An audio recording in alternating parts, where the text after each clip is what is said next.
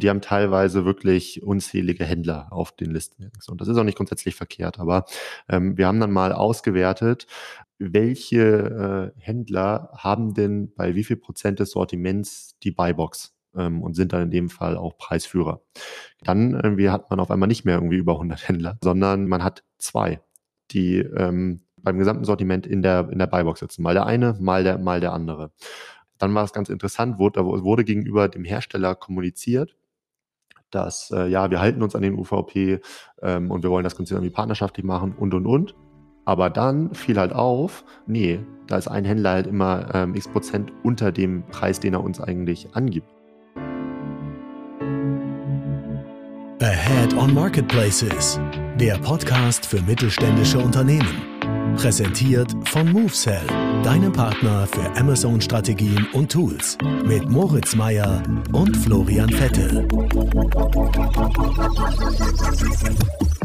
Moin Flo. Hi Moritz, grüß dich. Heute haben wir quasi ein Follow-up zu unserem letzten Deep Dive, zu unserem letzten gemeinsamen Thema. Das waren ja unsere Top 5 Learnings aus ähm, Marktanalysen, die wir letzten Jahre gemacht haben. Und da wir recht gutes Feedback bekommen haben, dachten wir uns, wir nehmen, wir nehmen heute mal Learning äh, 6 bis 10, also 5 weitere auf. Ähm, bevor es losgeht, ähm, was so bei uns ähm, passiert, hast du Updates?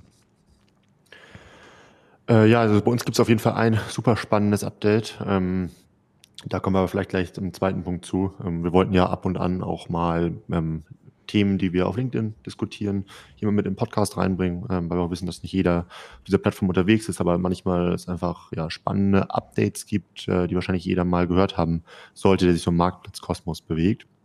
Ähm, und es gab jetzt eine ganz spannende Neuerung für den Marktplatz Otto. Die haben nämlich äh, im letzten Monat einige neue Kategorien veröffentlicht. Ähm, wir sind ja im sehr engen Austausch äh, mit Otto, betreuen da ja auch einige Kunden im Advertising ähm, sehr erfolgreich und äh, ein Problem begegnet uns da immer wieder, nämlich dass äh, viele Produktkategorien einfach noch nicht äh, freigeschaltet sind. Ne? Und ähm, da haben wir dann die Situation, dass Marken starten wollen, ähm, wollen Gas geben, aber sind dadurch ähm, ja, blockiert. Und ich erinnere mich an ein Gespräch ähm, mit der Melanie auf unserem letzten AOM. Das ist eine ziemlich hohe Ansprechpartnerin von Otto. Ähm, da haben wir so ein bisschen über die Roadmap gesprochen, welche Produktkategorien die jetzt in nächster Zeit eben auch ähm, onboarden wollen. Und da gab es jetzt eben einige spannende Veröffentlichungen. Ich weiß nicht, soll ich einfach mal durchgehen? Ähm, was wir so exemplarisch gesehen haben. Auf jeden Fall. Also ich glaube, es sind ja auch ein paar dabei, wo man irgendwie, oder wo ich dachte, hm, das gab es wirklich noch gar nicht.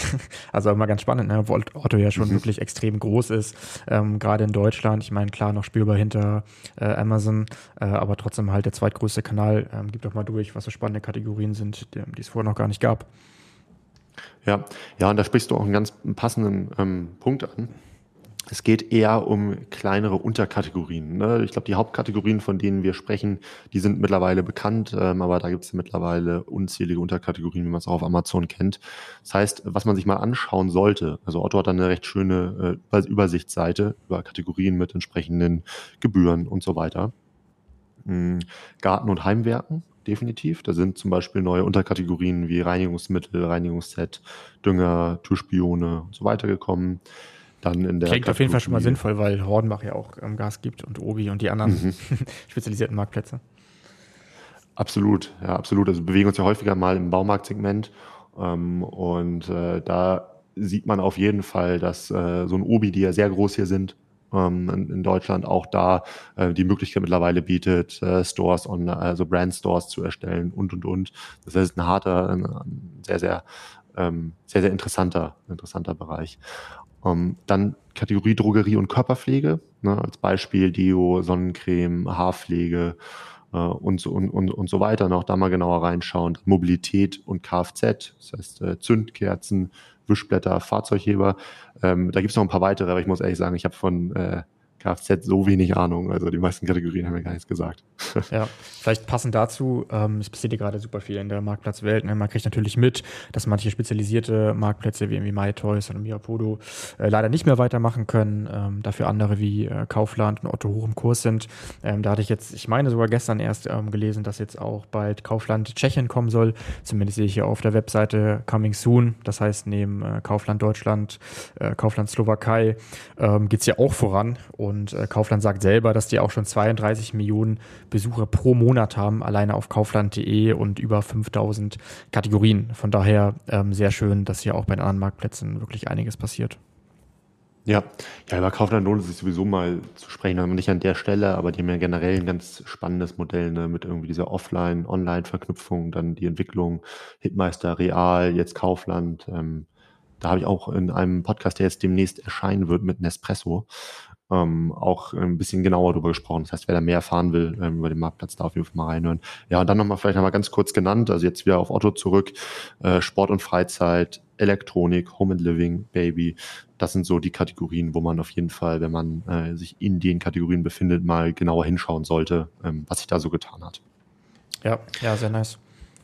Alright, ähm, dann, ich würde mal sagen, so das größte Move-Cell-Update, das Thema, mit dem wir uns natürlich gerade intensiv wieder beschäftigen, AOM in Hamburg. Was kannst du mir dazu sagen? Ja, bald geht's los. Ich glaube, wir sind ähm, alle heiß. Äh, wir kriegen täglich wirklich unzählige, sehr, sehr coole ähm, Bewerbungen rein, beziehungsweise es melden sich wirklich große, bekannte Brands an. Äh, wir wollen das Ganze ja wirklich exklusiv und äh, etwas geschlossen, persönlich halten. Deshalb wollen wir da jetzt irgendwie kein Name- oder Brand-Dropping machen. Wenn ihr auf unsere Website geht, movesell.de slash AOM, findet ihr da eigene, einige Brands, die dabei waren, die wir auch nennen dürfen. Äh, was wir aber sagen können, ist, dass natürlich auch wieder die Marktplätze selber äh, mit äh, hochkarätigen Ansprechpartnern dabei dabei sind. Ähm, ich finde, das charakterisiert auch unser Event wirklich ganz cool, wo hast du sozusagen ähm, vielleicht aus deiner Kategorie, vielleicht auch aus anderen Kategorien äh, große, erfolgreiche Hersteller da, ähm, irgendwie ein CEO, ein Head of E-Commerce, ein Head of Sales, hast dann aber auch persönliche Ansprechpartner von den äh, Marktplätzen da. Ne? Das heißt, ich meine, ich, ich kenne es gerade nicht die ganz aktuelle Liste, aber recht sicher sind äh, Amazon dabei, ähm, Otto ist dabei, Konrad ist dabei. Ähm, ich meine, es sind auch neue dazugekommen. Ergänzt gerne, welche neuen Marktplätze haben wir am Start? Ja, also Home24 ist auf jeden Fall am Start. Cool. Äh, Freue ich mich sehr drüber. Ja. Ähm, ein Allegro ähm, ist, ist, ist, ist dabei. Ähm, ein Zalando wird voraussichtlich auch dabei sein ähm, und noch ein paar andere. so ganz genau kenne ich Liste gerade gerade auch nicht, aber äh, ja, ich glaube, wir haben eine dabei auf jeden Fall. von allen relevanten Marktplätzen, ähm, dass mindestens ein Ansprechpartner vor Ort ist. Ne? Und das ist auch der Anspruch. Und da merken wir auch, dass die Marktplätze, ähm, da würde ich richtig Lust drauf haben. Ähm, das sieht man zum Beispiel an den Ansprechpartner, die auch ein Otto dahin schickt, ähm, dass da wirklich ähm, ja, äh, sehr, eine sehr hohe Management-Ebene ähm, dort ja. vor Ort ist. Äh, und, äh, auch bei den Marktplätzen, ne? also kann man ja ruhig auch sagen, zum Beispiel von äh, Amazon ist da der äh, Euro-Partner-Manager bei äh, Andrea Bonucci, so das ist schon ähm, richtig cool. Ähm, das heißt, ne, man muss es einfach mal so betonen, hier sprecht ihr nicht mit irgendjemandem aus dem Support, den ihr vielleicht irgendwie noch so erreicht äh, bei Amazon, sondern wirklich ganz hohe Ansprechpartner, die wirklich ganz doll Bescheid wissen und sich auch einsetzen können. Und das muss man einfach auch mal klar sagen, da legt Amazon sich immer mehr ins Zeug, wirklich nahbar zu sein und wirklich auch ähm, direkt und zu unterstützen. Absolut, ja. Und bei anderen wie Otto ja genauso, ne? Also war ja auch jetzt wie Melanie letztes Mal da, Head of Sales. Ähm, also da kriegt man schon, schon spannende Ansprechpartner. Ja. Alright. Vielleicht noch kurz, also ähm, ja, wir haben, glaube ich, schon ausreichend Anmeldungen. Nichtsdestotrotz wollen wir immer eine coole Mischung ähm, zusammenstellen. Äh, von daher meldet euch gerne weiter zahlreich an. Ich glaube, äh, ganz close sind wir noch nicht. Muss ich nachher nochmal äh, Kim fragen. Am 8. Mai geht's los in Hamburg am Vorabend ähm, der OMR, die ja dann am 9. und 10. Mai ist. Haben wir auch Messestand, falls ihr es dann erst schafft. Kommt gerne persönlich vorbei, äh, schnackt uns an, falls ihr auch nochmal Bock habt zu ähm, schnacken. Ansonsten geht nochmal auf movesell.de slash AOM und tragt euch gerne zahlreich ein. Auch hier der wichtige Hinweis, man kann sich jetzt auch für die Folge-Events äh, eintragen. Wenn ihr darauf geht, findet ihr nämlich auch noch ein weiteres Event, was wir jetzt heute nicht thematisieren wollen. Das heißt, äh, es kommen auch noch ähm, weitere coole Events dieses Jahr. Absolut, ja. Und auch gut, dass du mit der OMR nochmal reinbringst. Ähm, wer da Lust hat, sich mit uns mal auszutauschen oder so, schreibt mir einfach ähm, eine Nachricht bei LinkedIn. Ich versuche auch viel am Stand zu sein ähm, und dann äh, kriegen wir das da auf jeden Fall hin. Gut, dann lass uns mal reinstarten mhm. ähm, in die äh, ja, nächsten Top 5 Tipps. Ähm, Moritz, hast du Lust mit dem ersten Punkt loszulegen? Falsche Kategorien. Genau, vielleicht nochmal für alle, die den letzten Podcast nicht gehört haben ähm, oder die nochmal reinschauen wollen, was haben wir dann in der ersten Folge gemacht? Also was waren so eine ersten Top 5 Learnings? Ähm, das war einmal das Thema ähm, schlechter Content, ne, Strich, Strich, äh, uneinheitliches Branding. Ähm, der zweite Punkt war, dass die Marktanteile auf Amazon äh, oft anders sind, als man sie von offline kennt, von der eigenen Marke oder von anderen Marken.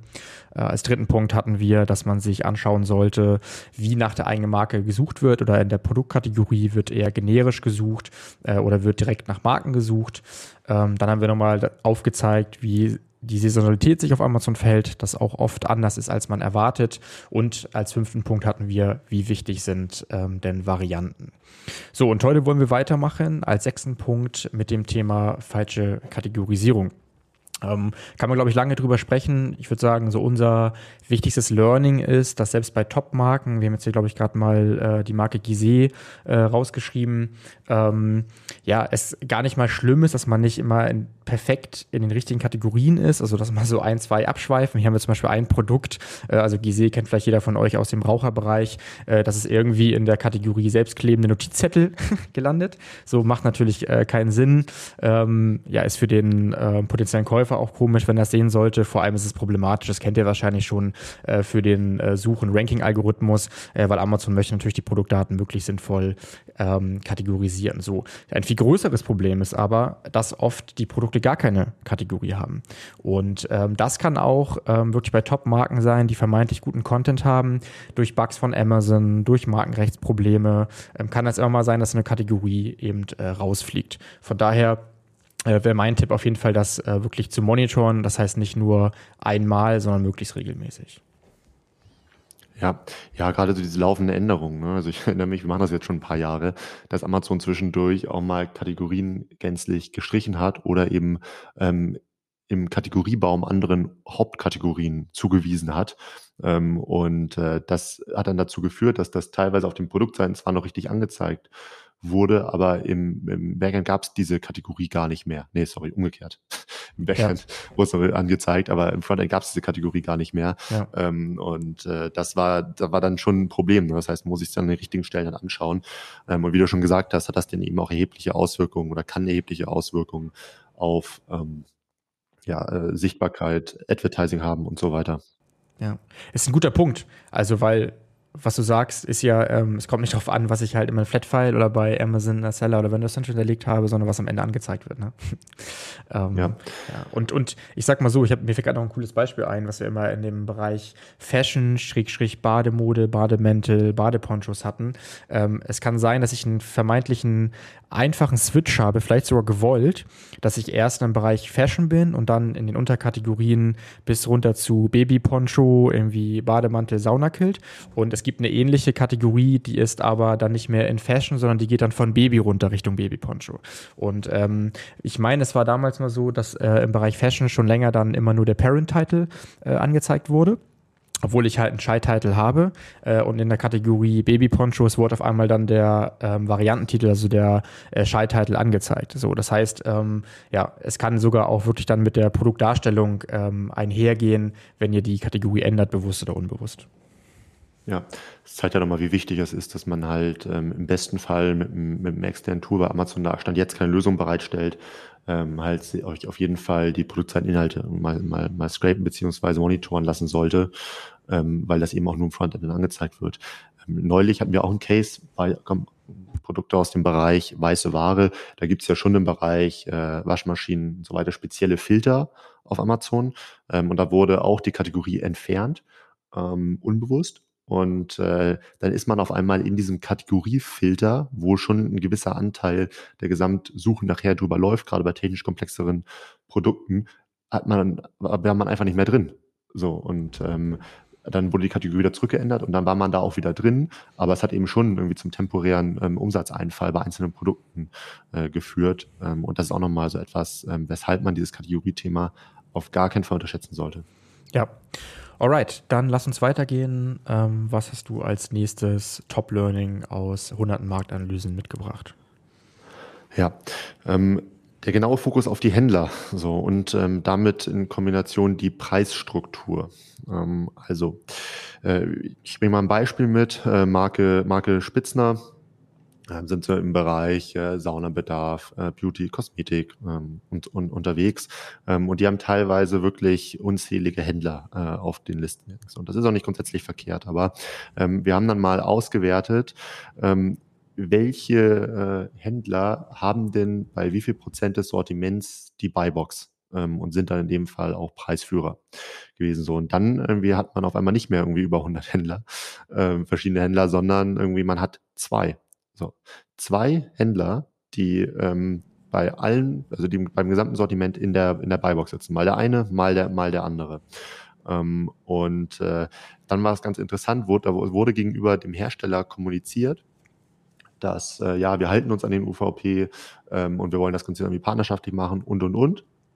Ähm, aber dann fiel halt auf, ähm, in so einer ersten Ad-Hoc-Analyse, Mensch, nee, da ist ein Händler halt immer ähm, x Prozent unter dem, äh, unter dem Preis, den er uns eigentlich angibt. Ne? Klar, man darf es jetzt nicht ähm, klar vorgeben und das hat der Hersteller auch nicht gemacht, ähm, aber der Händler hat ja von sich aus gewisse Aussagen getätigt, die einfach überhaupt nicht der Realität ähm, entsprechen. So. Und was bei so einer Ad-Hoc-Analyse rausgekommen ist, wurde dann halt über eine gewisse Zeit mal täglich gemonitort. Das heißt, wie verhält sich, wie verhalten sich die Buybox-Gewinner ähm, und, und die Preise im Verhältnis ähm, zum UVP.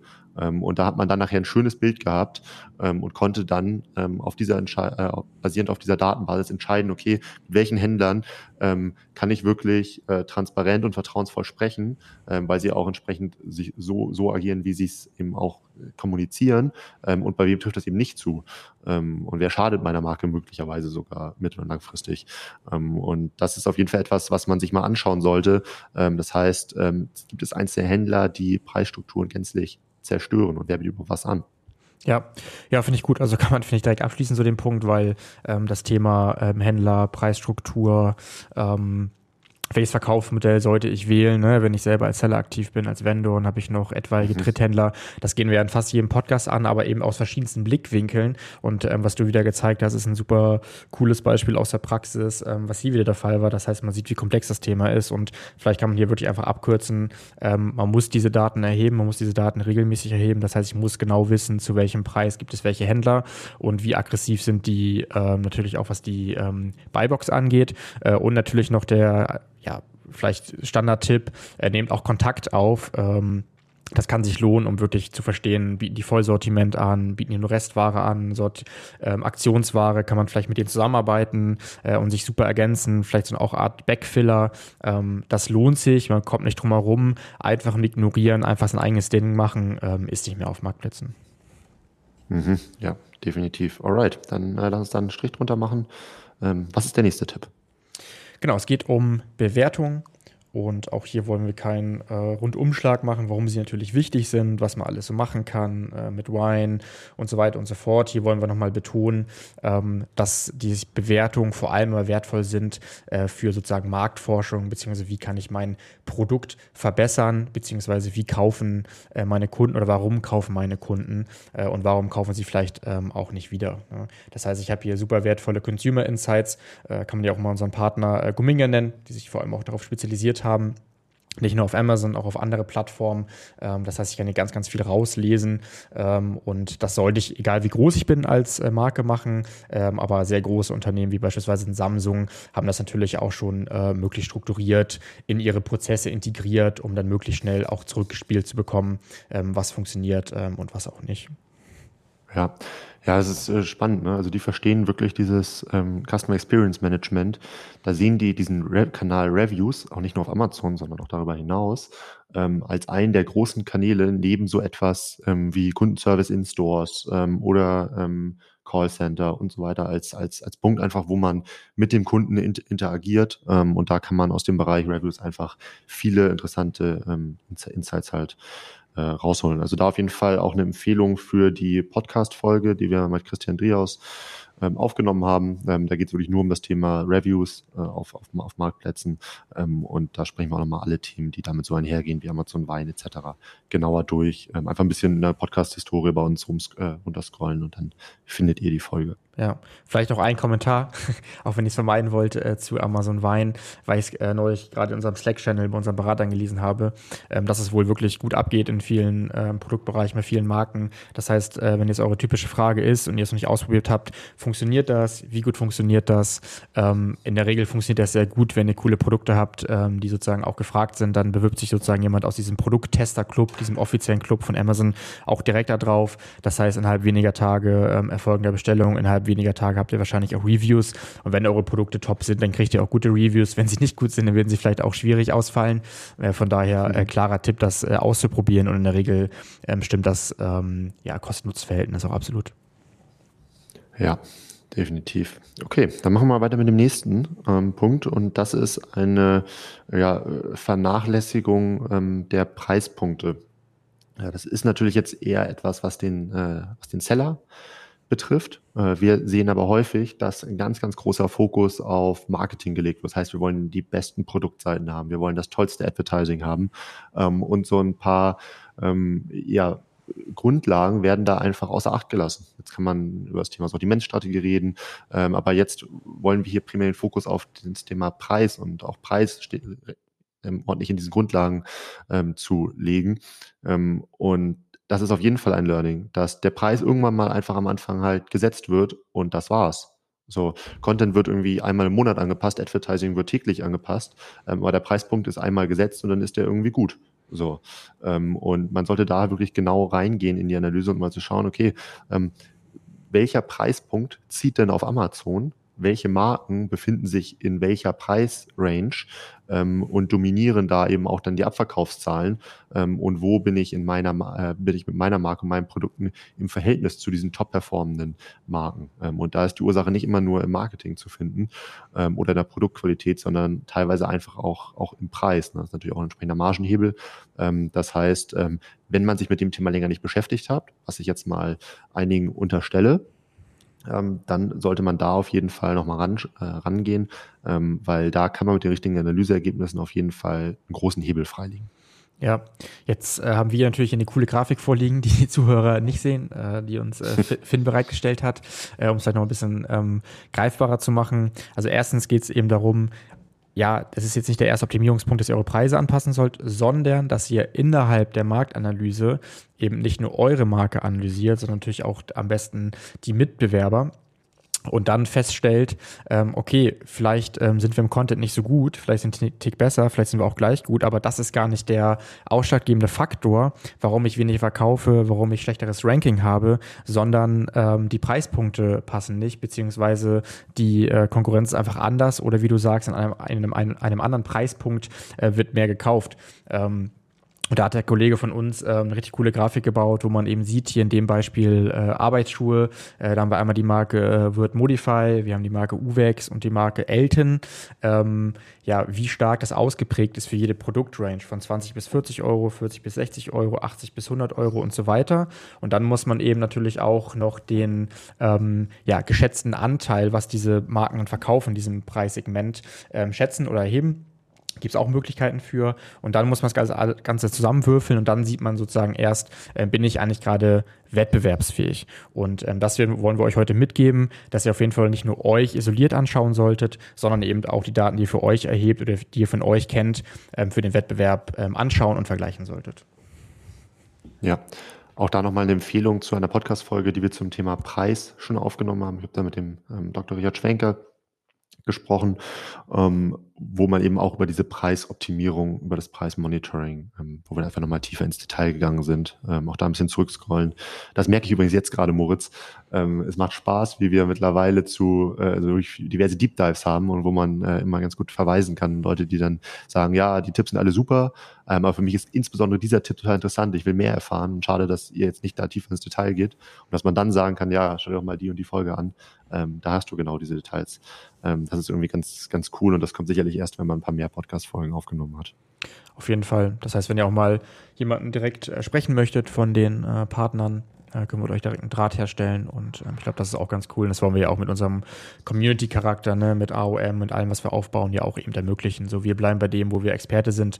Äh, es gibt ein paar andere Fokusthemen, da sind andere Experten und ähm, da sollte man sich auch mal genau an die wenden. Ja, definitiv. Gut, dann lass uns ähm, das Ganze abschließen mit äh, dem letzten Punkt. Genau, fehlende Markenverknüpfung. Ähm, da hatte ich auch neulich bei LinkedIn zugepostet, gab auch coole Diskussionen, haben uns auch ähm, ein paar Brands angeschrieben, die passenderweise genau das Problem hatten. Äh, das heißt, sie kriegen nicht in Griff, dass ihre Marke, die sie sozusagen vermeintlich richtig in der Markenregistrierung oder auch in den Flatfiles angelegt haben, auch so dann am Ende dem Kunden auf der Amazon-Produktseite angezeigt wird. Ähm, wozu führt das? Das führt dazu, dass wenn ich dann auf diese Marke klicke, ich nicht auf den äh, aufwendig und teuer und hübsch angelegten Brandstore komme, äh, sondern vielleicht auf eine Fehlerseite oder auf irgendeine andere Seite, äh, auf eine normale Suchergebnisseite oder bestenfalls auf eine falsche ähm, Markenseite. Und das tritt gar nicht so selten aus. Das hat auch oft mit der ähm, Markenregistrierung zu tun. Ähm, auch da merken wir, dass ähm, viele da sozusagen ein paar Themen noch gar nicht ähm, richtig eingeschätzt haben, sich gar nicht so richtig tief in die Brand Registry eingearbeitet haben. Das heißt, da könnt ihr viel konfigurieren. Ähm, und hier ist unser Learning, dass das wirklich durchweg äh, Top-Marken betrifft. Ich habe das neulich einmal für Bugatti analysiert, aber man könnte mir jetzt sozusagen 50 Top-Marken geben und ich würde sagen, bei äh, mindestens 40 würde man wahrscheinlich so mindestens 5 bis 10 Prozent ähm, falsche Markenverknüpfungen ähm, finden. Ja, ja, definitiv. Alright, dann vielleicht nochmal einmal äh, zum, zum Abschluss.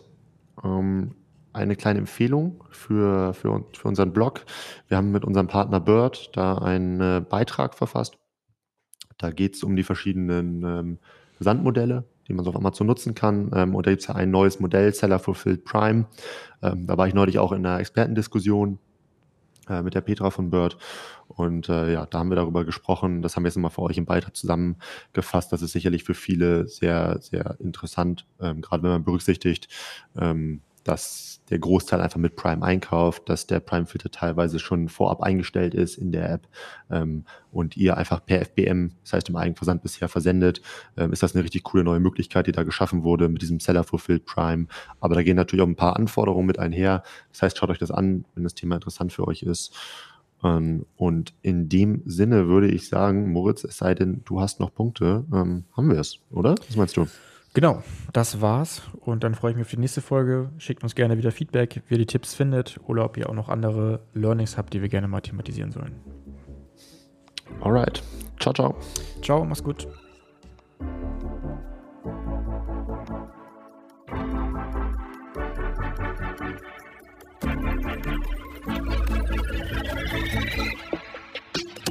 Du möchtest noch mehr lernen und immer up to date sein? Dann folge MoveSell auf YouTube und LinkedIn.